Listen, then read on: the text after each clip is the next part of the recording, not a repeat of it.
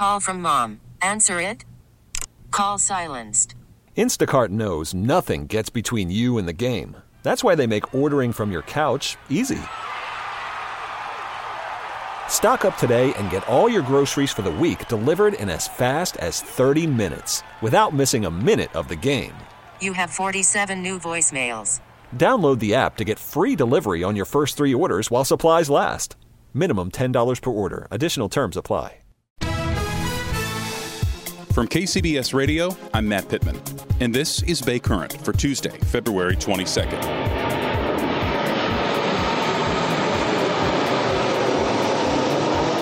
Just south of the San Jose Airport runway, along Coleman Avenue, is one of the Bay Area's largest homeless encampments. But the city has plans to send the unhoused living here somewhere else to make way for a new park that would include a disc golf course and a dog park.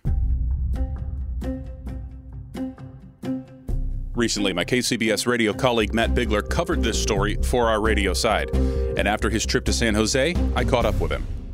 I got to ask, how is your disc golf game? Did I did I even get that right? I don't even know what disc golf yeah, is. Yeah, disc golf.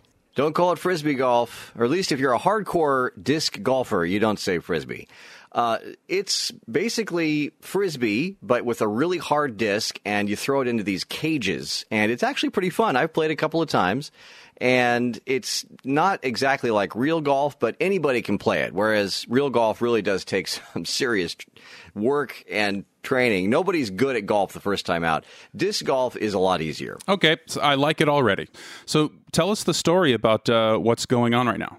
Yeah, this is one of those cases where the headline is disc golf course will replace a homeless encampment. Yeah. It's not that simple. It's a much more complicated issue. So let me try to unpack this a little bit. What's going on is there's this huge area in front of the San Jose airport, about 40 acres, that is basically a no man's land because the FAA requires a non residential, non anything area in front of an airport. And there's a whole bunch of reasons for that.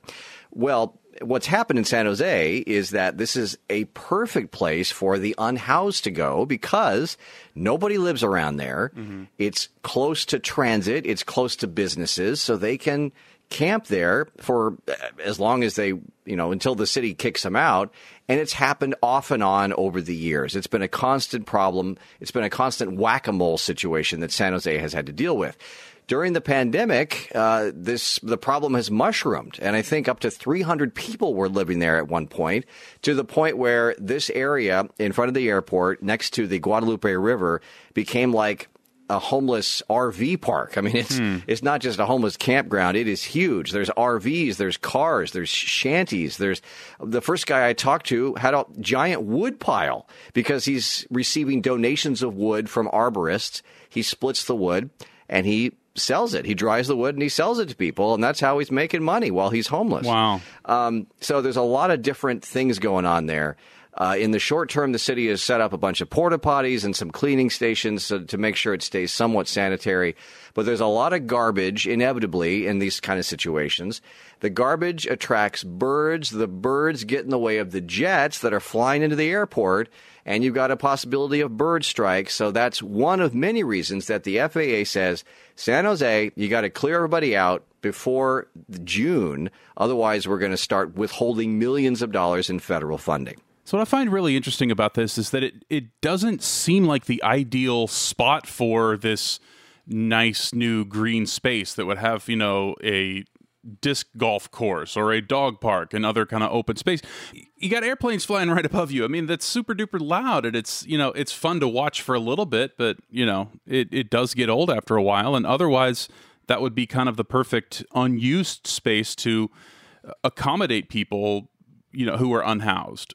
But this sounds like that it's going up to the federal level with the FAA saying you got to clear this out because of at the end of the day what sounds like a bird problem. it, it is really loud, Matt. Um, I mean, when I was there, you got to hold your ears every once in a while when a plane flies over, and these are these are big passenger jets that are coming into the airport.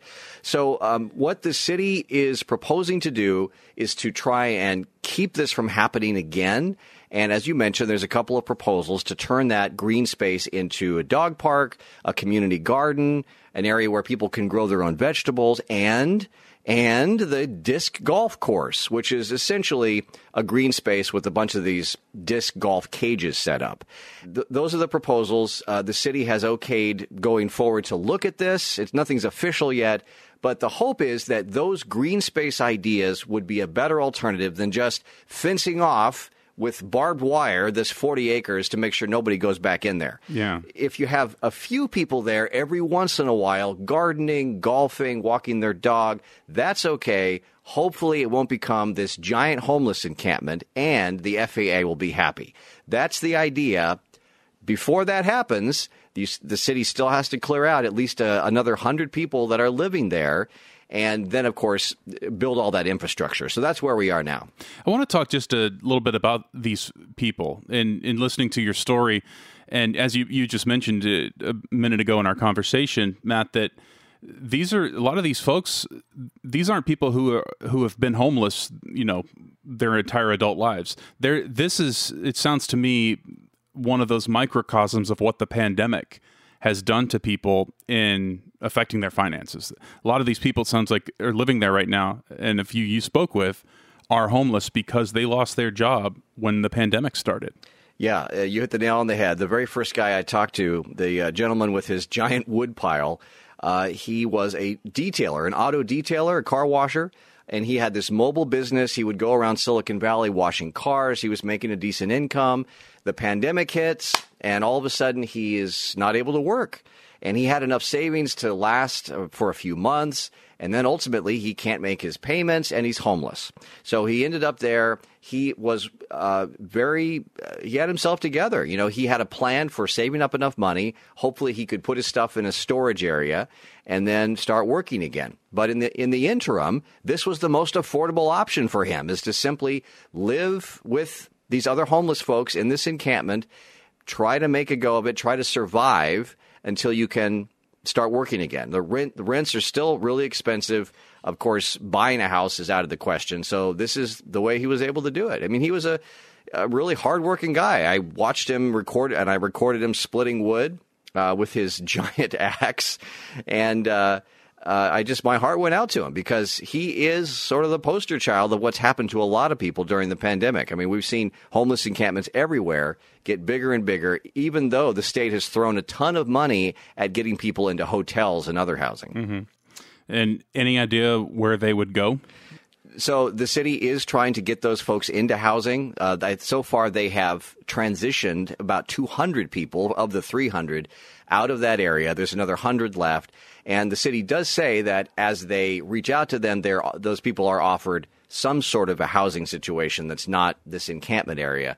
Um, but I can't tell you about how that exactly works and whether or not the people who are cleared actually end up in some kind of housing. Matt Bigler, great work as always. We do appreciate it. Thank you. Sure thing.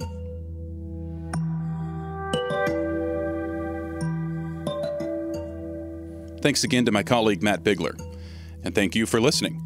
Please subscribe to Bay Current on the Audacy app, Apple Podcasts, Google Podcasts, just about anywhere you listen. And we're also on YouTube on the KCBS Radio YouTube page.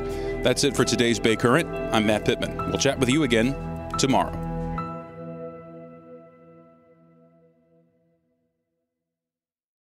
Hey, Rob Bradford here. I have set out on a mission with my good friends at FanDuel to prove what I have known for some time baseball isn't boring. Now I have a daily podcast to prove it with some of the most notable people in the baseball world screaming baseball isn't boring from the mountaintops or at least agreeing to come on our show. Players, managers, GMs, and yes, even the commissioner of baseball, Rob Manfred. It has been a constant wave of baseball's most powerful voices. So join the revolution, subscribe, and soak in Baseball Isn't Boring. Listen on your Audacy app or wherever you get your podcast. You'll be glad you did.